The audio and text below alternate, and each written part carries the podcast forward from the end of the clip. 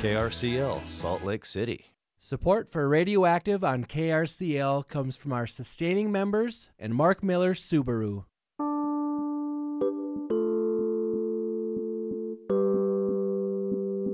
Welcome to Radioactive, a show for grassroots activists, community builders, punk rock farmers, and DIY creatives. I'm Laura Jones. Thanks for plugging into your community with me tonight. Coming up, we're going to talk about the Great Chili Affair with our friends from the road home. Also, we've got Skywatcher Leo T with an update on that Artemis 1 launch this morning that got scrubbed. And then Salt Lake City Councilwoman for District 1, Victoria Petro Eschler. I had a chance to speak with her and record a conversation about back to school, inland port, trains on the west side, and so much more. So stick around for that.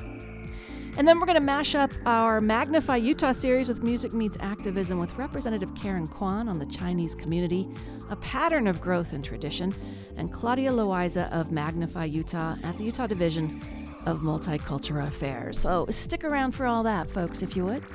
First, let's do some rallies and resources. If you go to krcl.org, click on Community Affairs, and you will find the rallies and resources page. Mondays in the Park is going on tonight. That's at Liberty Park, presented by Living Traditions, Liberty Park Neighbors, and the Salt Lake City Arts Council. And let's see what is tonight. Halau Kupono, Kamalani, and Sabor Tropical.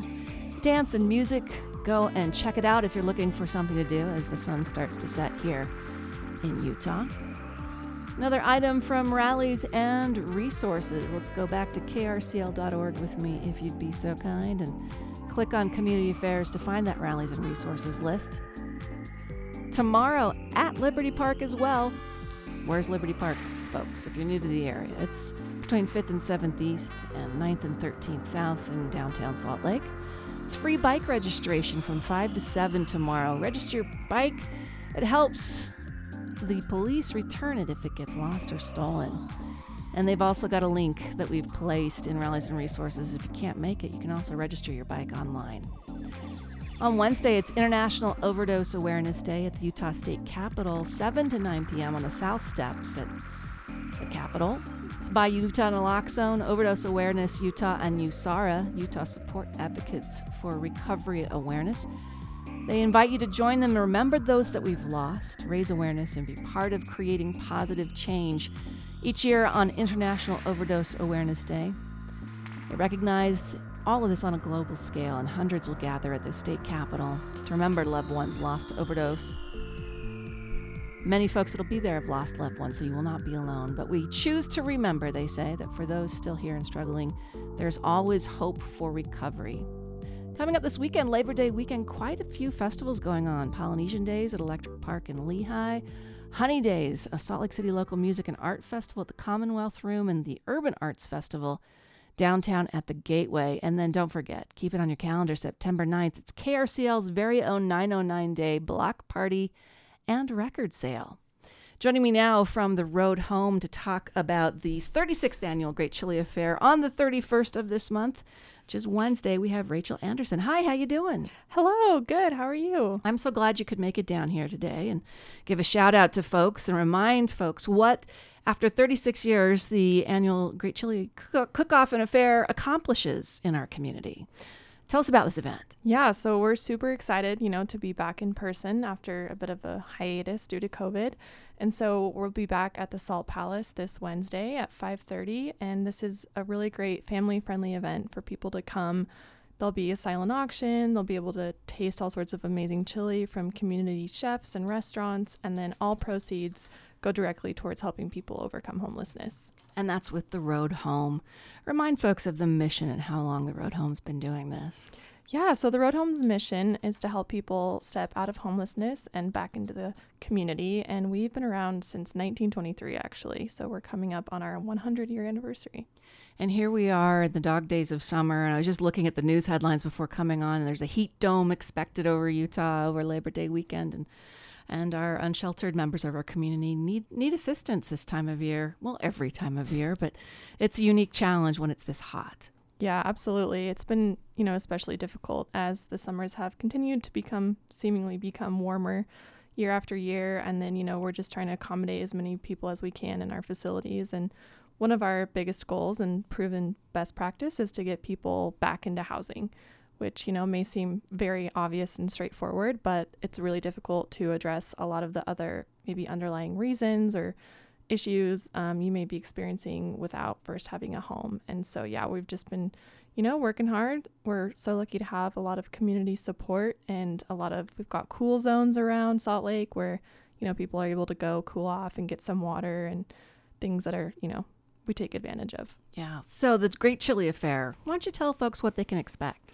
Yeah, so we're super excited. We'll be having um, a variety, like I said, of restaurants. We've got Center Plate Catering, Grand America Hotel, Intermountain Healthcare, Kimi's Chop and Oyster House, Tucanos Brazilian, Salt Lake Institute for Culinary Education, and Westgate Park City as our chefs this year. So a lot of chili that folks can dive into. Yeah, you know, it might be a little bit hot, but we're gearing up for fall, and it's just going to be, again, a lot of really fun times. And there'll be a supervised children's area as well as DJ Richie T, who's going to be doing our entertainment. DJ Richie T, I love it. So the grand, uh, the Great Chili Affair coming up on Wednesday, and tickets are still available, I understand. Yes, they are still available. You can um, get them on our website, which is just www.theroadhome.org. And yeah, we still have tickets and tables.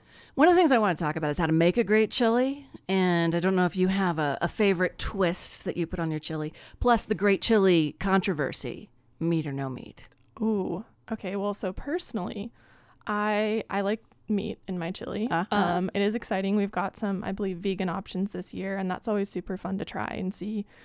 You know, is it as good as what I think when I think of a classic chili? And then a little twist that I don't necessarily make, but that I've had before Uh-huh. is adding a little bit of chocolate or cocoa Chocolate. powder. So, like, it's a little more of a mole chili. yeah, right? exactly. So you get some of those really delicious chocolate flavors. You know, nothing too overwhelming, um, but I think it's just got to be cooked with love. There you go. And you can get to sample all of this on Wednesday. And where is it again? Yeah, it's at the Salt Palace in Hall One, and you can get tickets. Uh, they're forty-two dollars a piece. $42 a piece. All right. We'll put a link in tonight's show notes, folks. And there are categories that you get to, you know, weigh in on spiciest, most original, people's choice. And again, the notable chefs. Yep, we've got Center Plate Catering, Grand America, Intermountain Healthcare, Kimi's Chop and Oyster House, Tucanos Brazilian, Slice, and Westgate Park City. And so, after two years of hosting this event virtually due to COVID, this year's cook off back and in person. Are you looking forward to anything in particular? I'm just excited to see a bunch of people, you know, that I haven't seen in a while, and it's always really great to get together and not only rally around an, a really awesome community, you know, effort, but just to see people and catch up. Great. Check tonight's show notes, folks, for a link and all the details. It's the Great Salt Lake Chili Affair in support of the mission of the Road Home, 5:30 to 8:30 on Wednesday. Rachel, thanks so much for coming in. I appreciate it. Thanks for having me. Absolutely. And now here's Skywatcher Leo T with an update on what happened with NASA today. Artemis 1 update, Skywatcher Leo T. Four hours of fueling had been underway as the new moon rocket was getting ready for a 6:33 Mountain Time scheduled launch from the Kennedy Space Center in Florida. A 40-minute hold was put in place as engineers worked with Engine 3, where the high accuracy temperature they were looking for uh, was not happening, and now launch director Charlie Blackwell Thompson has called a scrub after an engine bleed that could not be remedied as of yet, and will continue to work on the situation. The earliest opportunity to launch will be September 2nd. Skywatcher Leo T will keep you updated here. Uh, that launch of the Artemis 1 rocket will be the first test of the agency's new Space Launch System moon rocket, an uncrewed Orion capsule. Orion spacecraft uh, on an approximately 42 day mission during which it will orbit the moon before returning to Earth. Last time a rocket this powerful thundered off the launch pad in 1973 when a Saturn V moon rocket carried Skylab into orbit, marking the end of the Apollo era after launching all of the crewed moon rockets that landed on the moon. Stay tuned as we'll keep you updated on Skywatcher Leo T this week. Look up, look around, and get lost in space. Thank you, Leo, for that update. He'll be back on Friday, where Many Cultures One Sky is the uh, contribution he makes during Punk Rock Farmer Friday. So be sure to tune in on Friday for that. Earlier today, Salt Lake City Mayor Erin Mendenhall, Police Chief Mike Brown, City Councilwoman Victoria Petro Eschler, and Backman Elementary Principal Matthew Teeter announced the capital city's new Safe Passage initiative. It's about going back to school, and they've identified three schools Jackson Elementary, Backman Elementary, and Horizonte Training and Instruction Center, where they will be applying more uh, car, foot, and bike patrols as students head back to school. And to find out more, I asked the city councilwoman to come in and join me for a conversation just a few hours ago, and let's get to that conversation. Tomorrow is back to school in the Salt Lake City School District, and joining me to talk about that is the city councilwoman for District 1, Victoria Petro Eschler. Hi, how are you? I'm doing well, thanks. Earlier today, I went to Backman Elementary, and the mayor and the police chief and you were there along with the principal of the school touting a new safe passage initiative that's going to go on for the first couple of weeks what's been identified as the issue or is this more one of proactive attention to the area as kids go back to school tomorrow yeah, I think it is supposed to be proactive. We are a lot of families in my neighborhood are feeling some stress trying to keep up with the things that are going on around us. And so, in order to allay any fears that might be arising, we're going to make sure that we proactively show them that their safety and their kids' safety is important to us and make sure that there are police people there to uh, reinforce that feeling of safety. Along the major walking routes, including the Jordan River Parkway, um, where there have been some uh, camps for unsheltered members of our community. And so, as kids head back to school, shining a light on that. Not to mention, we've seen such a uptick in um, fatal traffic accidents with pedestrians in the city. Yes. So we just passed the uh, the 20 mile per hour uh, citywide speed limit, and that's intended to change behavior and make sure that people are driving cautiously. But of course, behavior takes a while to change, so we're still being hyper vigilant about that. Um, I am personally loath to ever equate homelessness with criminality, uh, but I am a mother of three young people, and I will say that the homelessness crisis, particularly along the river, adds an element of unpredictability to the neighborhood so that as a parent, it's a little difficult to know what places are safe, where can my kids be.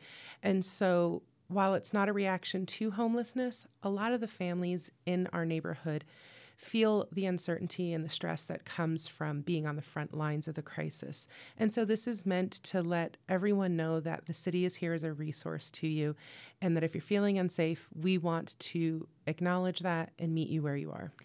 During this press conference, Mayor Erin Mendenhall and Police Chief Mike Brown both talked about those issues. I'm going to drop in those conversations right here. It's an exciting time of year for students and parents. The day before school starts for the Salt Lake City School District, we're here at Backman Elementary this morning to announce a new safety initiative called Safe Passage. Simply put, students and their parents should not have to worry about the student safety getting to and from school from their homes. That's why I've asked our police department to partner with the Salt Lake City School District in three defined areas in the city They'll be enhancing patrols for children's safety as we get back to school over the next couple of weeks. The three areas are here at Backman, also at Jackson Elementary, and at Horizonte Instruction and Training Center. This response is not actually an indication of a rise in crime in these areas.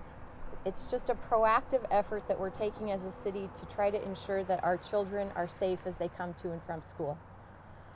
At a time when Crime rates have actually skyrocketed in many cities around the country. Here in Salt Lake City, we are fortunate that crime is down nearly 9% citywide year to date. And where we are right now here in District 1, crime is down more than 16% year to date. Our work, though, is never done. There is no acceptable amount of crime in this city. We're, we're going to continue to work diligently to ensure the safety of all of our residents and I have faith that our Salt Lake City Police Department is up to the task. I'm going to turn it over to Chief Brown to discuss more of the operational details about it. Following Chief Brown, you'll hear from Council Member for District 1, Victoria Petro Eschler.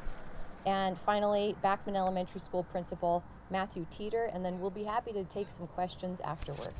Chief Brown. Thank you, Mayor. Thank you for being here. In less than 24 hours, our city streets will once again be filled with kids, parents, school buses as they all head back to school. What an exciting time. It can also be a little unnerving for parents um, and a little scary for the students. As a parent myself, I want to make sure that my kids get to school without any problems. This summer, the Salt Lake City Police Department has been working hard to identify some focus areas, like the mayor was talking about, to ensure community safety. We've been working hard with the city and the county to provide outreach, services, and advocacy to people who don't have permanent shelters. We also have been working with community members to respond to concerns about public safety. Some of those concerns have been right along our Jordan River Trail here. Helping to ensure the safety of our children is the number one priority for our police officers.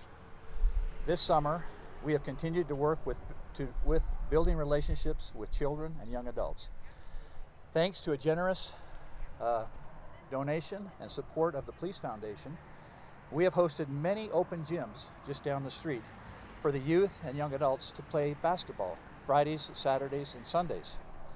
Members of our bike squad, some of them right here, have participated in an afternoon walk along Jordan River Trail with the children to the Pioneer Precinct, where they had treats and were greeted by officers. Now, as we get set for back to school tomorrow, we want to make sure our children have all the public safety tools they need to get to and from school safely. That is why we're kicking off Safe Passage Initiative. Working with our school resource officers, we have identified three schools that will have an increased presence of officers walking, biking, and patrolling the paths that students take to get to school. These three schools are, like the mayor mentioned, Jackson Elementary, right here at Backman, and Horizonte School on South Main. This initiative will include highly visible marked patrol officers who will saturate these areas to, ser- to serve as a deterrent for any crime. But more importantly, this is our chance to welcome children to school and kick off another great school year. This weekend, we had the opportunity to celebrate our, our back to school with 30 kids as part of our Police Pay It Forward program. And I know some of the students were uh, from Backman Elementary, so I know there's at least 30 young people that have new clothes, shoes, backpacks, and school supplies that are eager and excited to come to school. As part of this initiative, we are also going to be educating and reminding drivers about safe driving habits. I cannot stress the import, I cannot stress the importance of safe driving while going through our, our neighborhoods. Our neighborhood speed limits are 20 miles an hour, so please slow down. It really is going to take the entire community to keep our children safe. For students walking back to school, it is so important to look both ways before you cross the street. Watch for cars that are coming out onto the street through different driveways. Always know your surroundings, and if you see something, say something. If something happens, make sure you tell a teacher, a parent, or one of our officers. Together, we are going to help make this the best school year yet. On behalf of everyone at the Salt Lake City Police Department, we hope everyone has a safe, happy, and healthy school year. Thank you. Police Chief Mike Brown and Salt Lake City Mayor Erin Mendenhall from a press conference earlier today out front of Backman Elementary. And we're talking about back to school with City Councilwoman Victoria Petro Eschler. And I wanted to ask you just a bit as a City Council person and looking at these issues on the West Side, I also noticed something recently about trains yet again. And there is a study going on. What can you tell me about that? The trains that um, are have grown from one mile long to three miles long and and can block east west traffic, especially on the west side. Yeah, and this is a perennial issue. Um, the trains, uh, often some of the representatives from the company like to remind us that they were here before the founding of the country, and so negotiations can be difficult. However, we're finding, particularly um, Danny uh, Brewer from the train union and some other people uh, from Union Pacific, from the various rail lines, are really cognizant that not only is our city comfort and way of conducting life impacted, but their ability to safely conduct their operations is impacted. And so the irony is that as long as we have fought the port, we actually are seeking the inland port. Yes, we're actually going to be able to see relief from this problem because of developments through the port. We uh, anticipate that the switching station that currently is located at 1000 West and just south of North Temple, about 100 South, will be moved further west. Patriot Rail is the short line operator, and they'll be taking it there. And so while Union Pacific will still be bringing the long trains through town, and, and that, that route is still there, um, the switching, that back and forth, this the stopping on 8, 9, and 1000 uh, 1000 West that happens for, you know, 15 to 20 minutes at a time, that will be ameliorated. About 90% of the train traffic should be mm. gone. So things are still in negotiations. Never say, never count on it until it's done. But we do anticipate that we'll see relief from this as early as the end of 2023. Wow. Well, the Salt Lake Trib had a story recently about uh, train conversations in the capital city. I'll drop that into the show notes tonight, folks. But there's a three year study, I guess it's being commissioned, perhaps even including or considering and studying trenching, which would put them Yes. below ground and make uh, surface level traffic uh, unimpeded. So, so within the council, we affectionately call this the Dugan Ditch.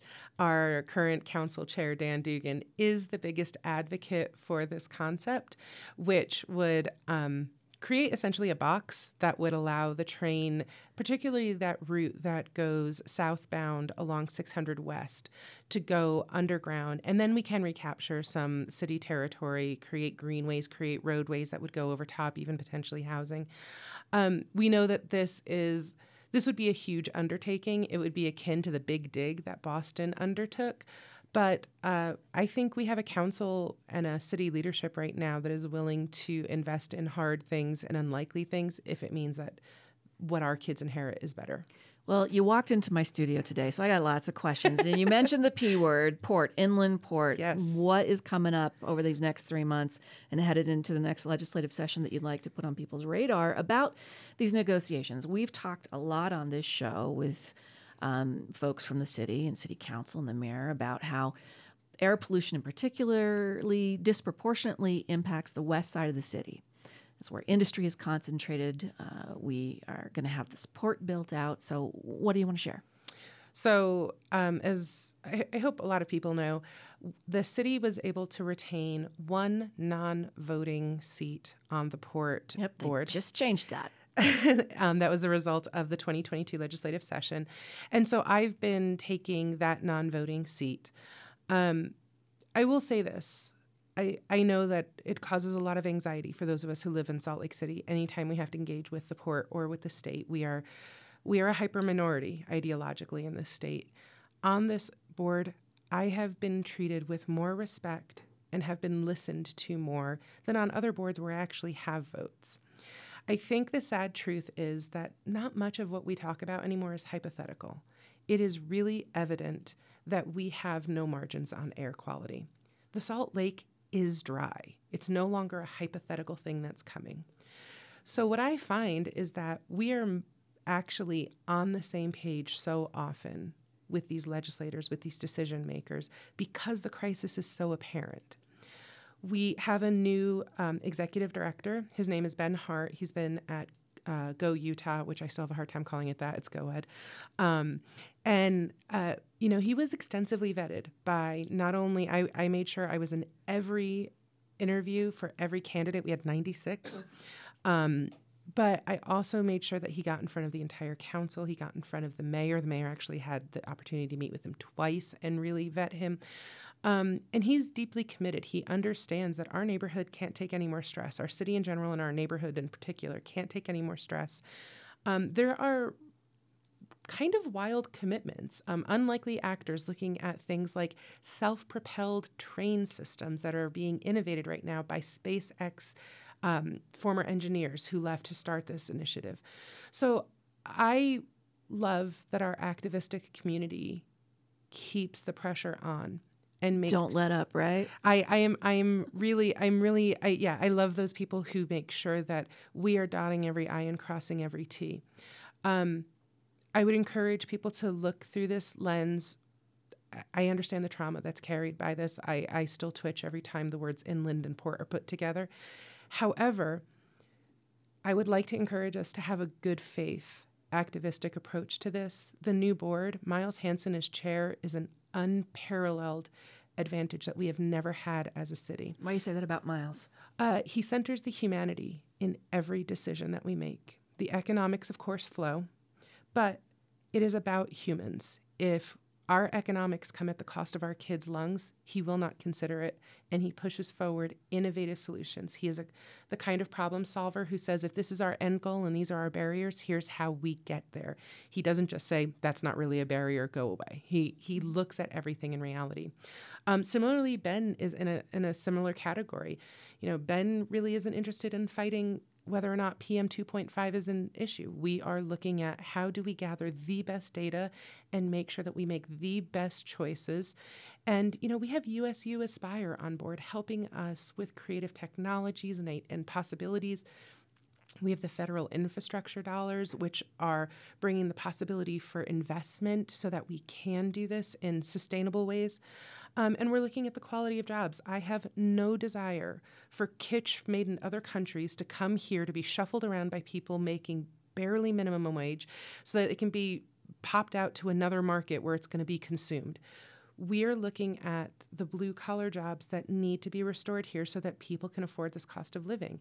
Biomedical manufacturing that's low water usage, low emissions, and high sustainability is a big is a big promised to me, and I'm pushing for that. And I'm getting a lot of recep- positive reception from the other board members and the staff around things like that. Well, when you're ready to announce who signed on the dotted line to open one of those, you come back, okay? I will. I would love to. I want to bring this back to back to school one more time. Um, you've got kids at yep. Jackson, Mary Jackson yep. Elementary here on the west side.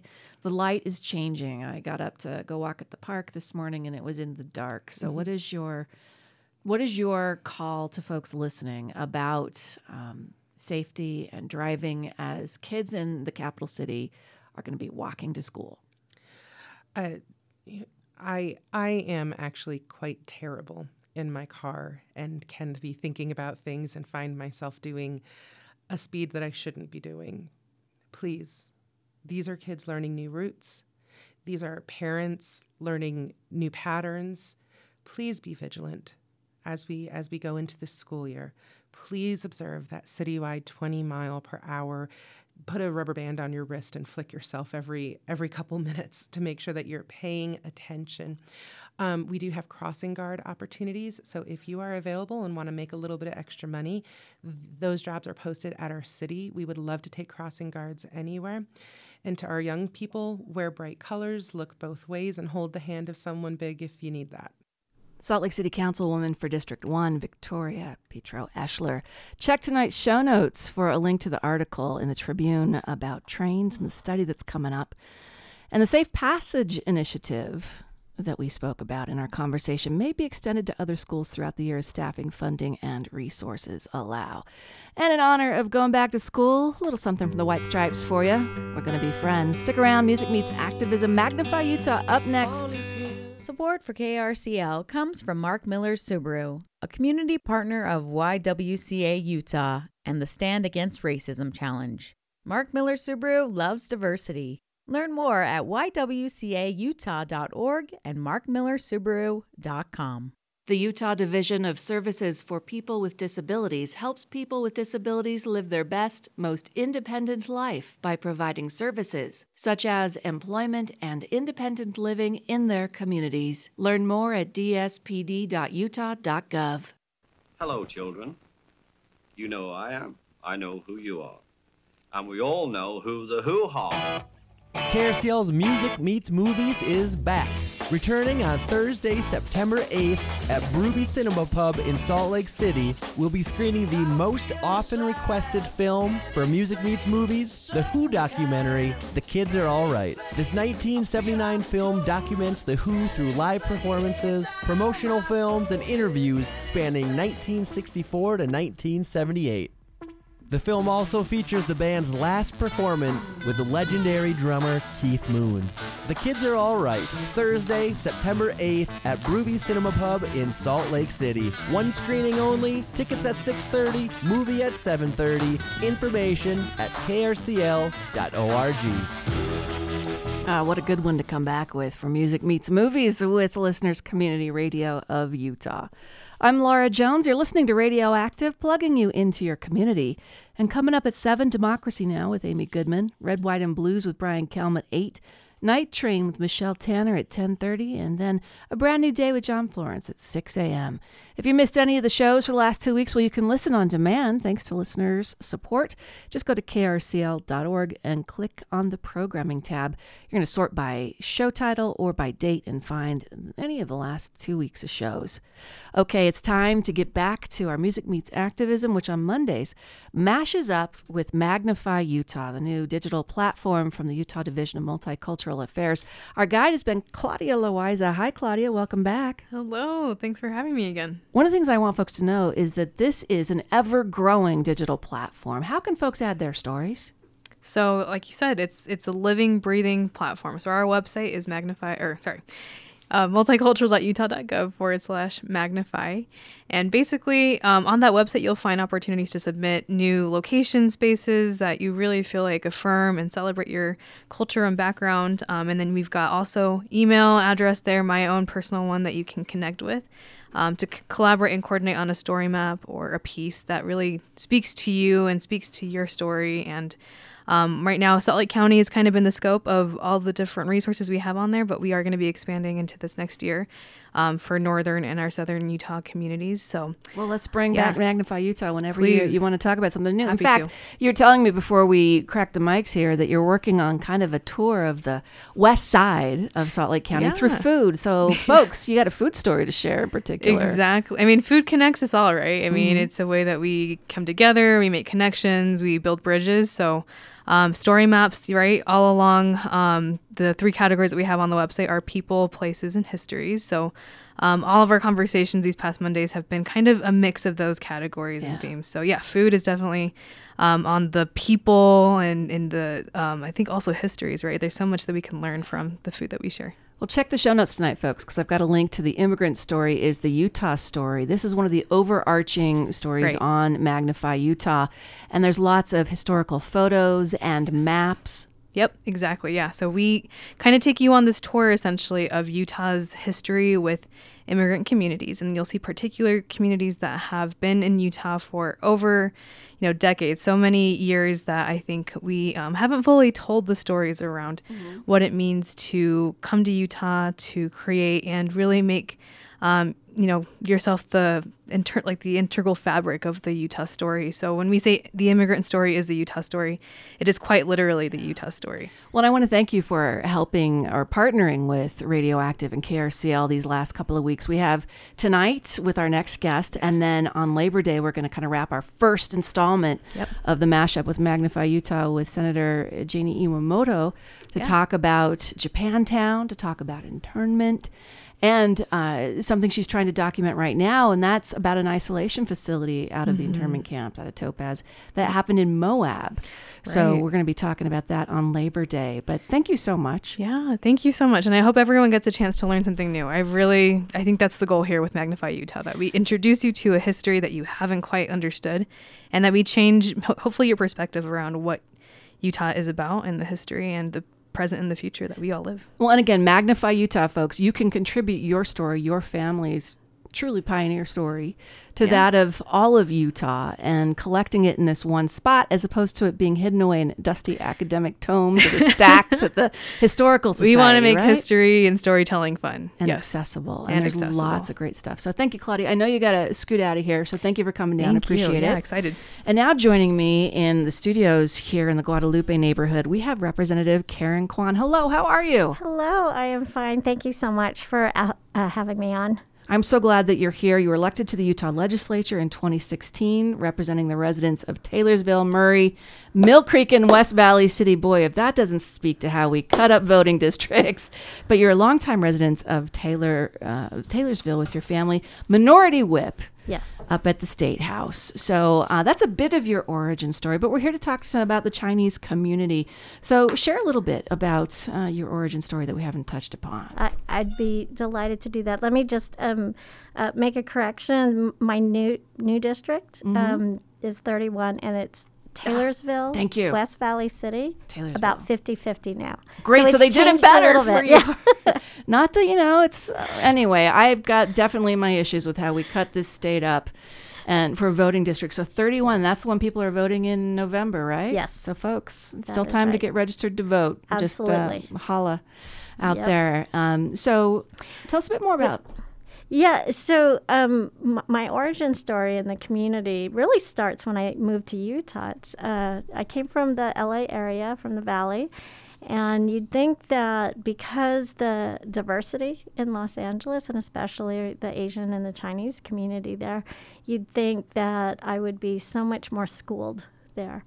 But um, being in a large market like that, it's Yeah. like everybody else is going to do it. So I grew up where everyone else did it. I, I grew up where my dad was the one who uh, really uh, uh, took the uh, responsibility for teaching us the um, Chinese culture. My dad and my mom, and and so that was sort of like the older generation's uh, thing to do. And then there were the activists.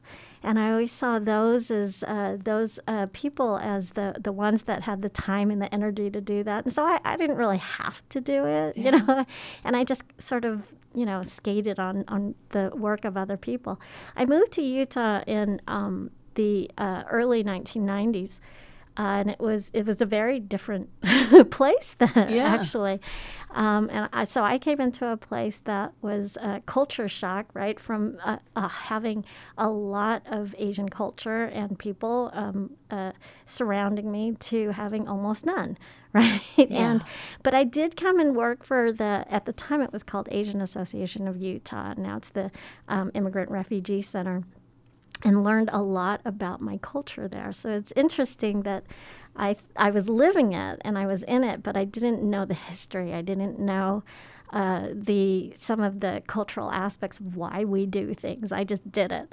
Um, and then I also learned about the diversity of the Asian and Pacific Islander community then, and just fell in love with the community and in a way that just made me um, feel um, like uh, it, we were one big family right? And so that's the origin story of my ethnic, Yeah. the work in the ethnic community.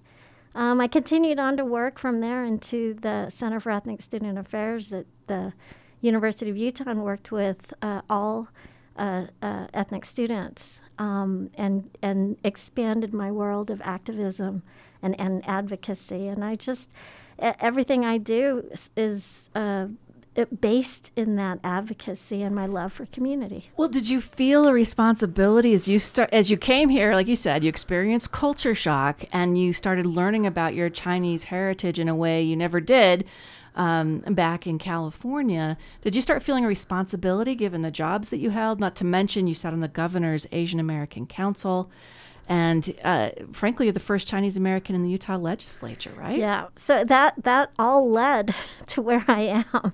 Um, I I actually ran for office um, because.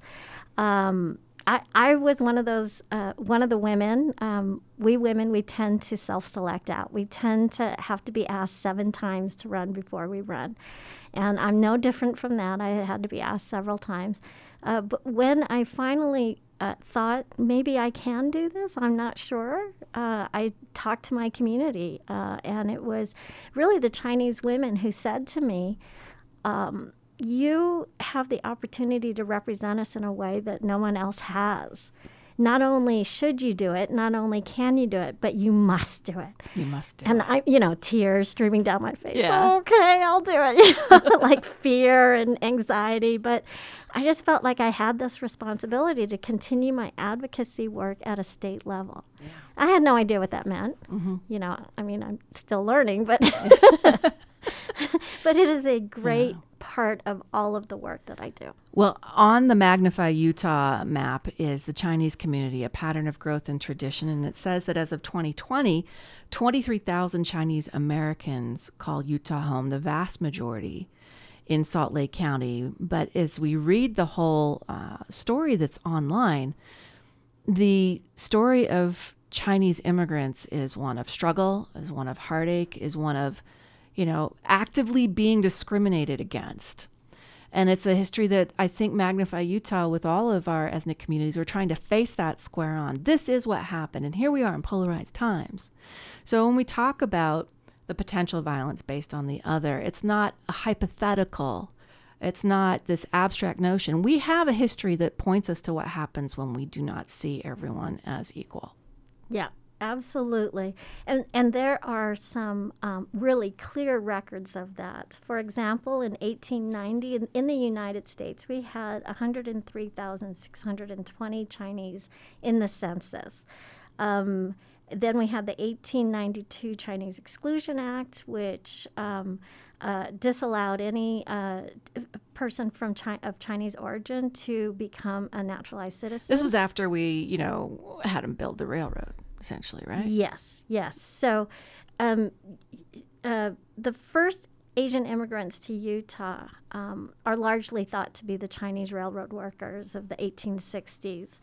Um, and there's some records that maybe indicate that there were others that came earlier, but that's largely believed to be true. Um, in Utah in 1890, uh, there was uh, 806 uh, Chinese people in the census. Now, um, at that time and even today, we believe that uh, uh, we're undercounted, that all ethnic communities um, uh, and, and marginalized communities are undercounted. So um, we do think that there was more, but uh, as for records, it was in Utah 806. After 1892, when we look at the 1920 census, um, it, there were in the United States there was about half, 53,000 in the United States, and in Utah 350. Wow. So you could really see that the data show how these um, these policies can impact communities. And then, in addition to that, these these policies that were very discriminatory, they faced racism, legal battles, physical attacks, massacres. Um, right here in Utah, uh, sorry, right here in the uh, Rocky Mountain West, uh, in um, Rock Springs, Wyoming, in 1885, there was a massacre uh, that uh, basically they took the Chinatown and they rounded them up and burned everything, um, killed 28 uh, people, caused millions of dollars in damage. Um, and uh, after that, uh, many of these, after the railroads, they became miners.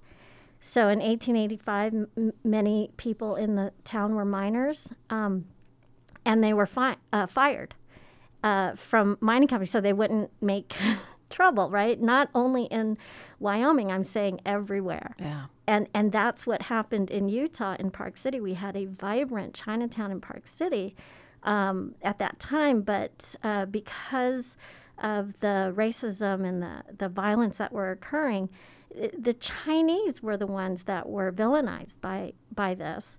Uh, by 1920s um, in Park City, uh, even though we had we had about 400 um, earlier, and by 1920s we only had three Chinese families. Wow. Yeah, and because they were ba- banned from working um, underground, um, they largely worked in laundries or restaurants, and so mm-hmm. that's what they did. At, at, at, those three families did. Well, and on the Magnify Utah platform, there's the story of, I don't know if it's Gim or Jim family. In 1929, um, Chinese born Y. Henry Gim would lose his Idaho ranch and restaurant as the nation suffered economic collapse. So he boarded a train that was destined for the nearest settlement with a significant Chinese community at Salt Lake City. And uh, the story is incredible, folks. We'll put a link in it so you can, can go read it. But um, their family is a huge part of the history of the Chinese community. Mm-hmm. So, what is it you want folks to know? I mean, I, there, uh, there's there's your heritage as a member of the Chinese community. Then there's your role as a politician. And I think in these polarized times where, you know, we're trying to find something, someone to blame for why we don't have it so good. And then I look back at this and how much worse it was. I feel like we've come a long way, but we're dangerously close to slipping. We've seen in the nation, we've seen a lot of uh, anti-Asian violence, um, and and a lot of that has been um, on uh, Chinese Americans. Uh, we've seen this increase uh, in the last couple of years, uh, f- over 400%. So some mm-hmm. f- estimates are saying it's over 400%, and Utah's no different. We've seen some increases in anti-Asian violence here.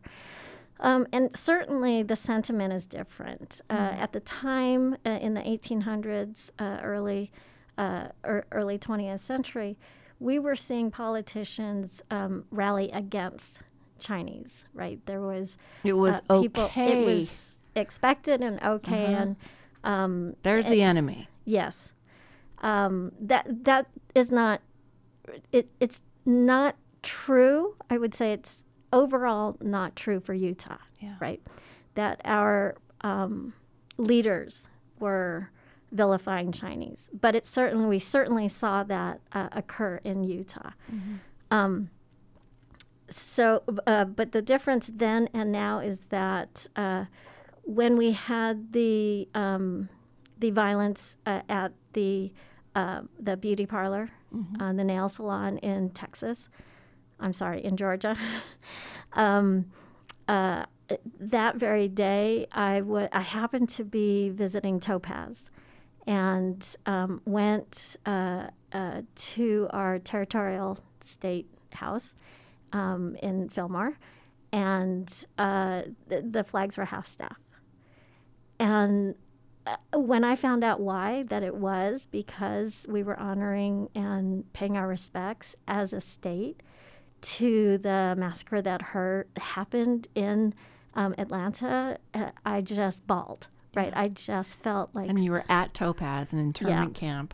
yeah, yeah, that the racism that occurred there at a national level Mm-hmm.